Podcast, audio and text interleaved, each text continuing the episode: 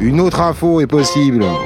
Là-bas si j'y suis. Écoutez ça Là-bas, si j'y suis. Jamais les oreilles loin du front. Là-bas si j'y suis.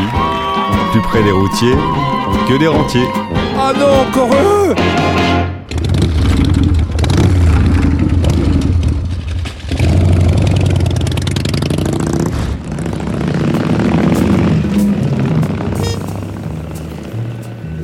Vous étiez parmi euh, tous les gens qui sont mobilisés le 19. C'était euh, des manifestations d'une ampleur incroyable, pas seulement dans les grandes villes, aussi dans de très petites villes de province. Est-ce que vous avez été surpris par l'ampleur de cette mobilisation, vous qui étiez dans ces marches? Ça m'a surpris, oui et non. C'est-à-dire que non, dans le sens où on sentait tous, euh, les militants et les militantes, qu'il y avait quelque chose qui montait, quoi. Mais surpris, oui, c'est le jour de la manif même. C'est-à-dire que là, il y a un niveau de détermination, de, de festivité, de, de typiquement, ça se lisait sur les visages des gens qui prenaient leurs pieds en faisant la manif. Euh, typiquement aussi, euh, ça se voyait dans les cortèges de cheminots, postiers où j'étais, par exemple, des générations pour qui c'était probablement la première manifestation qui voulait la faire jusqu'au bout et qui ressortent euh, sûrement gonflés à bloc après cette manif et qui ont envie d'en découdre. Donc, c'est-à-dire la manif, c'était pas juste la démonstration, c'était aussi l'occasion de dire, bah voilà, on va ressortir et on va continuer, quoi. Donc, euh, Alors, un des principaux arguments du gouvernement pour justifier cette contre-réforme, je dis pas réforme, j'écoute euh, ta chronique sur la base si j'y suis, euh, un des principaux arguments, c'est de dire il y a un allongement de l'espérance de vie, donc on doit travailler plus longtemps. Et en même temps, euh, cette espérance de vie, elle n'est pas la même pour tout le monde. On sait qu'un quart des plus pauvres meurent avant 62 ans. On sait que euh, la différence d'espérance de vie entre les plus pauvres et les plus riches, elle est de 13 ans, elle est de 8 ans euh, entre un ouvrier et un cadre. Est-ce que ça, ça veut dire qu'en fait, c'est les plus pauvres qui payent les retraites des plus riches? Mais non, Rosa, c'est pas possible. Bah, en tous les cas, euh, ça va être les premières victimes et parmi elles les femmes. Euh, tu prends l'exemple concret des infirmières, par exemple, qui partaient jusqu'en 2010 à l'âge de 55 ans, qui sont passées jusqu'à 62 ans, qui vont passer jusqu'à 64 ans. Et l'espérance euh, pour celles, parce que là on parle de pénibilité notamment, concrètement, entre le poids, la charge, la manutention, les toxicités, le travail de nuit. Donc l'espérance de vie des, des infirmières, par exemple, elle est plus faible que la moyenne. Je dis ça parce qu'on a discuté tous et toutes avec des infirmières récemment, euh, militantes ou pas, mais ça veut dire 9 ans supplémentaires depuis 2010 dans une profession qui a été acclamée euh, Et temps, et le applaudie au moment du le confinement. gouvernement dit on va prendre en compte les carrières longues, euh, ceux qui ont commencé à travailler plus tôt euh, pourront partir en retraite anticipée. Idem pour les gens qui ont des métiers pénibles. Euh, pourquoi est-ce qu'on ne peut pas prendre pour argent comptant ces assurances-là? Ah bah moi je les crois, hein, quand ils disent qu'on pourra partir quand on veut, mais avec une retraite de merde. Ça, je les crois quasiment. C'est-à-dire, il y aura un seuil euh, minimum qui sera envisagé, mais c'est les premiers à savoir qu'on ne pourra pas travailler jusqu'à 68, 69 ans dans toutes ces professions, mais comme d'autres professions, parce que la souffrance, elle n'est pas que physique, elle est aussi psychologique. On a parlé de tout ça. hein. Leur argument, c'est que de toute façon, on soit amené à faire appel à d'autres moyens de financement que ceux de la sécurité sociale. Voilà. Tu veux Et dire par soit- exemple des, des cotisations sociales patronales Voilà. Pas des charges Évidemment, il y a eu ce travail de destruction, de présenter les cotisations comme des charges et donc de discréditer la sécurité sociale. Au début des années 1990, il y avait 3 milliards en moyenne d'exonération de cotisations sociales. On en est à 50 milliards. Sur les plateaux télé, tu as des espèces de, je sais pas, d'algorithmes qui arrivent, qui te sortent des chiffres, tu t'y perds. Mais ça, c'est concret. Et pour ceux qui cherchent à savoir pourquoi la sécurité sociale n'est plus financée, bah, c'est parce qu'on exonère, on exonère de cotisations sociales. Mais ils veulent pousser par voie de fait à, à ce qu'on soit un jour obligé de se tourner vers des, des- des grandes compagnies d'assurance qui attendent que ça. Le budget de la Sécu, je termine là-dessus, le budget de la Sécu, il est supérieur d'un tiers à celui de l'État. Ils parlent de déficit. Mais c'est les premiers, les libéraux, à savoir qu'en réalité, c'est un butin extraordinaire. C'est de l'argent qui dort. Pour les capitalistes, c'est de l'argent qui sommeille. Ça les rend malades. Ça fait... Et je crois que les premiers rapports qui avaient initié ces projets de contre-réforme depuis 1993 avaient été pondus par d'anciens assureurs, comme par hasard. Alors, le chef là du Conseil d'orientation des retraites, il a un peu vendu la mèche. Il était euh, auditionné à l'Assemblée le jour même de la manifestation et il dit bon, en gros, euh, les dépenses ne dérapent pas, euh, le- les choses sont, tenues, mais par contre, le gouvernement a besoin de, de tenir ses objectifs budgétaires. Est-ce que ça, ça veut dire qu'en gros, on va se servir des retraites pour éponger les déficits publics? Bah, moi, je pense que le gouvernement, ils disent du n'importe quoi en fait.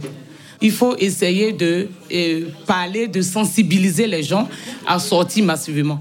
Quand j'étais à l'époque femme de chambre, on a tenu tête contre le groupe Accord, qui est qui est le sixième puissance euh, euh, en Europe, euh, qui a les moyens, qui nous méprisait, pareil comme le gouvernement fait aujourd'hui aux Français, et qu'on a tenu tête pendant 22 mois et que nous avons gagné. Mais comment on a fait pour gagner C'est parce qu'on s'est unis, on s'est mis ensemble. On, on a, on a fait la solidarité. Ça n'a pas été facile parce qu'une lutte n'est pas facile. C'est très difficile. Voilà. Donc, moi, aujourd'hui, ma présence ici, c'est de dire aux Français de s'organiser dans chaque quartier. S'ils vont faire des courses au magasin, qu'ils s'organisent. S'ils vont déposer leurs enfants à l'école, qu'ils se parlent entre eux de cette réforme de retraite pour dire qu'est-ce qu'on fait? Qu'est-ce qu'on fait? Là, le 19, nous sommes sortis massivement. Mais il faut que ça continue parce que ça sera parlé à l'Assemblée nationale du 6 au 17. Alors justement, Rachel, la bataille, elle est dans la rue, elle est aussi dans l'hémicycle de l'Assemblée nationale. Ce gouvernement, il gouverne à coup de 49-3 pour imposer euh, ses choix. Euh, et là, il s'est trouvé un nouveau parachute. Retenez bien ce chiffre, c'est l'article 47.1 qui permet au gouvernement euh, de dire, bon, les débats traînent un peu trop en longueur, il faut réduire les débats et donner seulement 20 jours aux députés pour discuter, 15 jours aux sénateurs, et l'affaire est pliée. Et cette démocratie au pas de charge, c'est encore la démocratie Bah, moi, je n'appelle pas ça de la démocratie. Le gouvernement, je peux dire, ils n'ont pas la majorité au sein de l'Assemblée nationale. D'autres partis ne sont pas d'accord pour voter pour cette réforme de retraite. Donc, qu'est-ce qu'ils font? Comme ils n'ont pas la majorité, ils ont mis 20 jours, c'est-à-dire du 6 au 17 février. Si ça n'a pas, si ça traîne, mais ils vont utiliser le 47.1 pour pouvoir envoyer ça au Sénat. Et après, ça va maintenant le 6 à l'hémicycle. Donc, on a au sein de l'hémicycle, on va se battre. Sachez bien qu'on n'a pas la majorité. Donc, c'est pour ça qu'on demande aux Français, avec les mobilisations dans la rue, et nous, à l'Assemblée nationale, on va se battre. Avec le peuple dans la rue, on va y arriver. Pour gagner, de toute façon, il n'y a pas 36 000 solutions. C'est ce que disait Rachel. Il faut que dans la base de la société, ça s'élargisse et qu'au sommet, ils se divisent. Il n'y a que comme ça qu'on gagne. Il faut les deux à la fois. Ils peuvent se diviser parce qu'en effet, au Parlement, euh, voilà, ils jouent avec le feu, malgré tout. Et puis parce qu'il y a quelque chose qui monte. Et il y a des tas de motifs de mécontentement qui s'agrègent. Et donc, moi, je pense que moi, je suis pas là pour vendre des cracks. Je pense qu'on peut, euh, je pense qu'on peut gagner vraiment et que ça dépend pour le coup en effet de alors il faudra continuer quand même malgré tout à faire ce travail d'auto-éducation populaire parce qu'on a ce, rouleau compresseur de propagande. Euh, putain je veux dire il y en a ils lâchent pas à, rabâcher des mensonges en permanence à la télé ça devient un peu pénible. Mais c'est vrai que la clé ça va être la confiance c'est un problème de confiance. S'il doit y avoir retour de quelque chose c'est de la confiance. Parce qu'il y en a plein autour de nous. Alors à la salle de pause devant la machine à café euh, tout le monde est énervé tout le monde fait la révolution mais euh, dans la salle de pause voilà. et à un euh, moment, il faut y aller. Olivier, il y a les manifestations, il y a les grèves, il y a tous ces salariés qui entrent en grève. Elisabeth Borne et ses ministres arrêtent pas de répéter qu'ils sont très respectueux du droit de grève, que c'est un droit constitutionnel et tout, mais que quand même, il faut pas bloquer le pays et empêcher les bons Français d'aller travailler.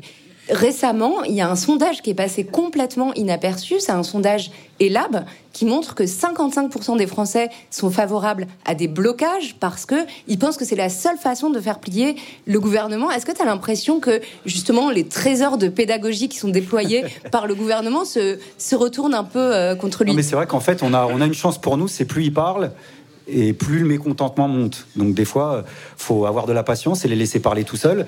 Mais sur le blocage, il faut que le blocage, ça soit celui de l'action collective. Là, on a tous et toutes une responsabilité individuelle.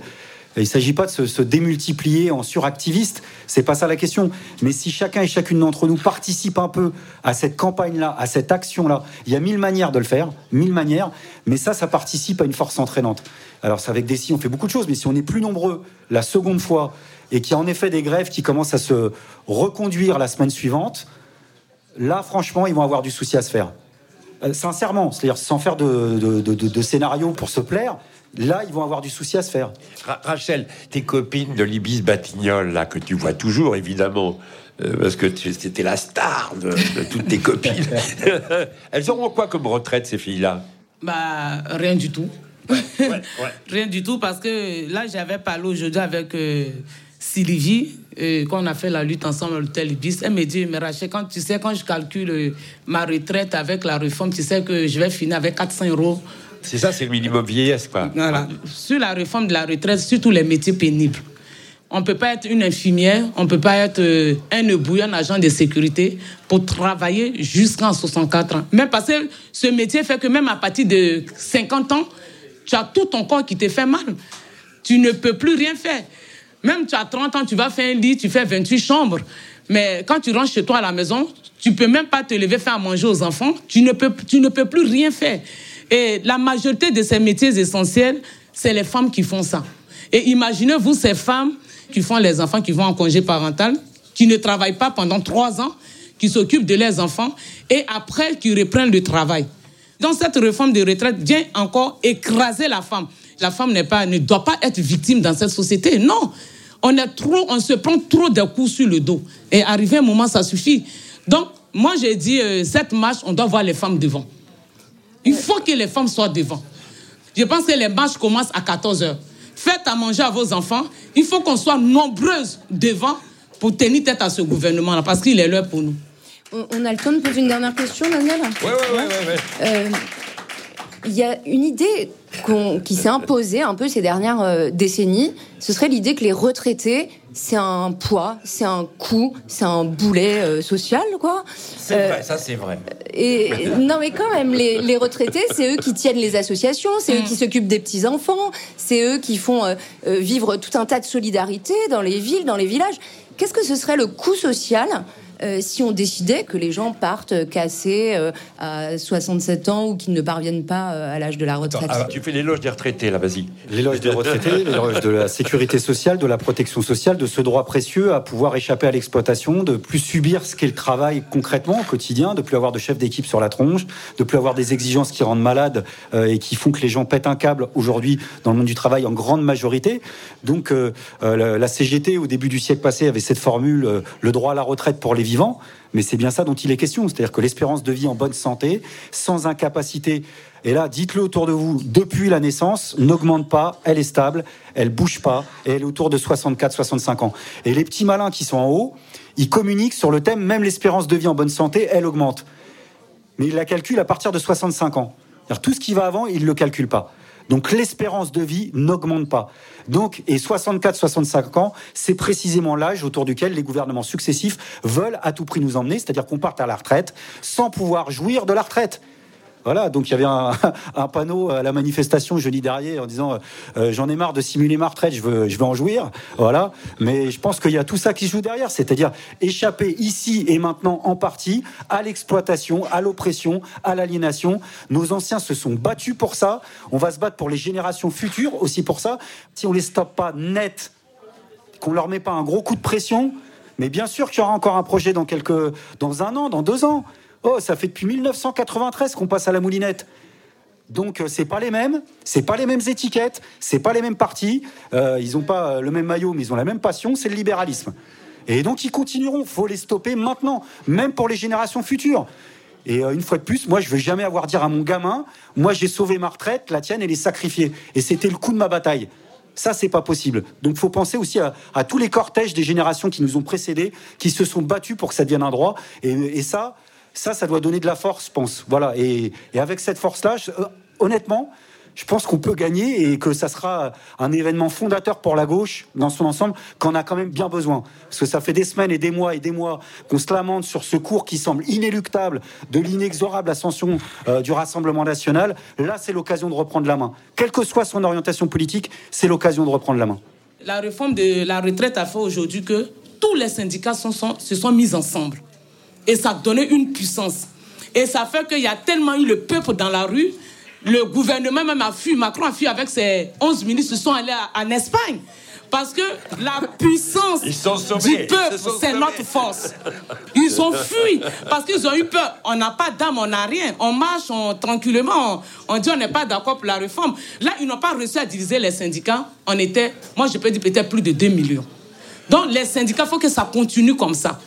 Parce que l'État utilise les syndicats en les divisant pour pouvoir régner. Et là, cette réforme est venue, il a dit stop. Il faut que ça continue comme ça.